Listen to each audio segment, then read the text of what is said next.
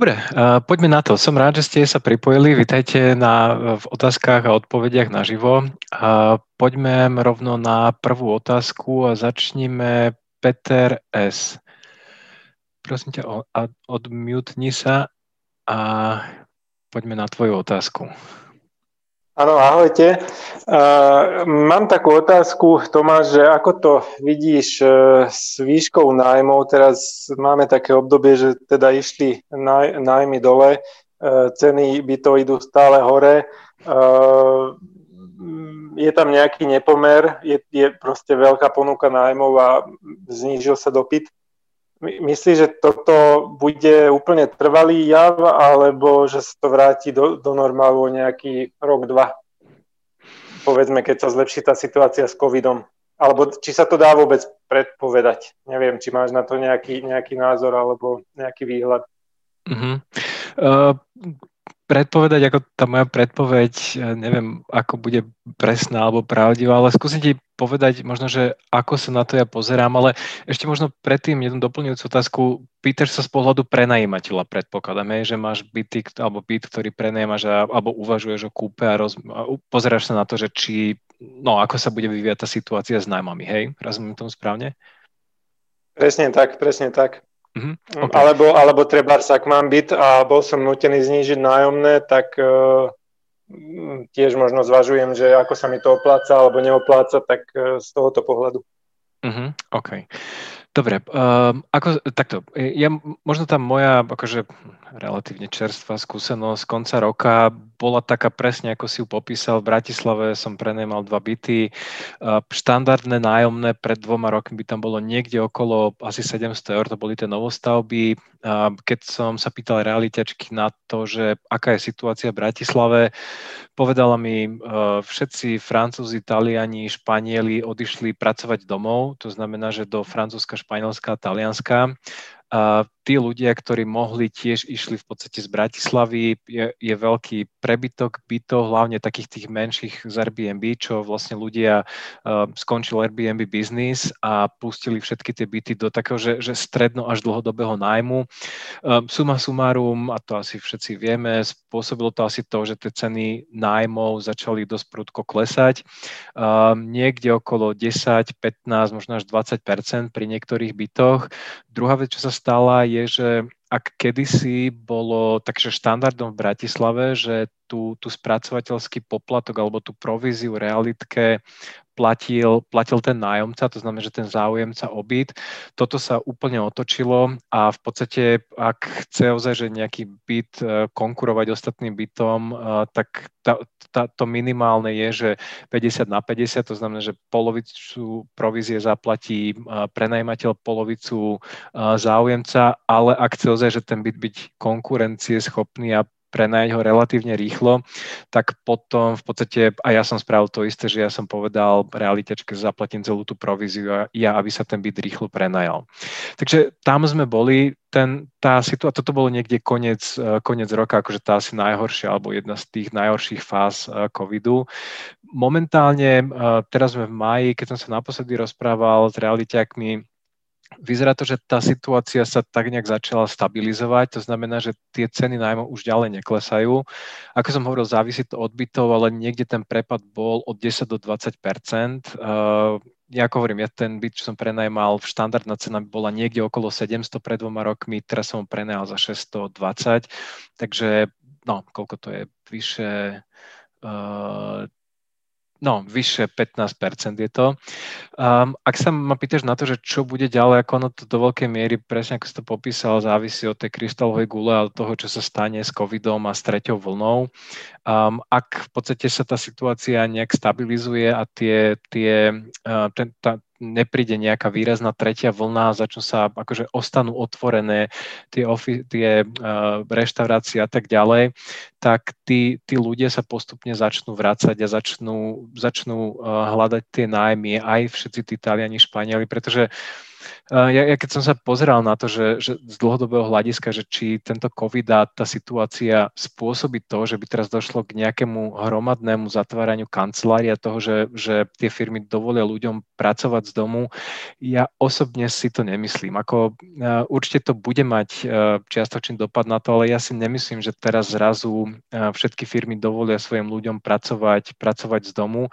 A druhá vec je, že niektorí ľudia ani nechcú pracovať z domu, že ten kolektív a tí ľudia a tak ďalej, v podstate, že oni to chcú a chcú byť e, v kolektíve s nejakými inými ľuďmi. Takže to, toto je taký, že, že, že, že čo sa stane, respektíve, že čo, čo, čo spraví COVID, do tohoto do veľkej miery bude závisieť. Ja môj taký, teraz to je čistá kryštálová gula, je taký, že táto situácia ešte potrvá. Um, ako nebude ten návrat podľa mňa až taký rýchly, um, ako si možno viacero ľudí slubuje. To znamená, že ja momentálne to, čo ľuďom odporúčam, čo prenajmajú byty, aby za každú cenu si, ak tam majú nájomníkov, aby si ich udržali.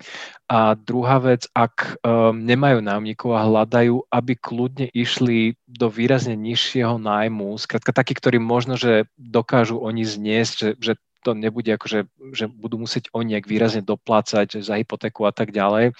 Ale to podstatné teraz tejto situácie je skrátka prežiť toto obdobie. Ako aj za cenu možno nejakej menšej straty alebo toho, že budeš musieť dotovať to nájomné.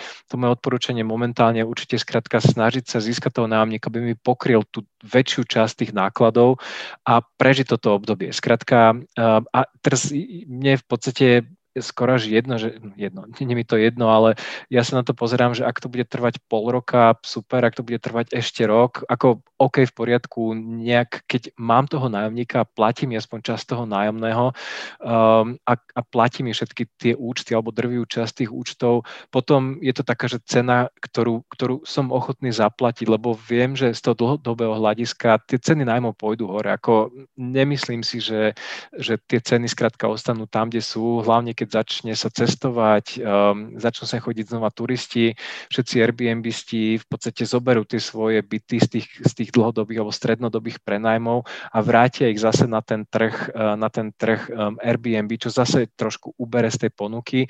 Ale ak sa ma pýta, že či to budú 3 mesiace, 6 mesiacov alebo rok, neviem. Ja osobne uh, som pripravený na rok, že skrátka ešte rok to bude trvať a nechám sa príjemne prekvapiť, ak, um, ak to skončí skorej.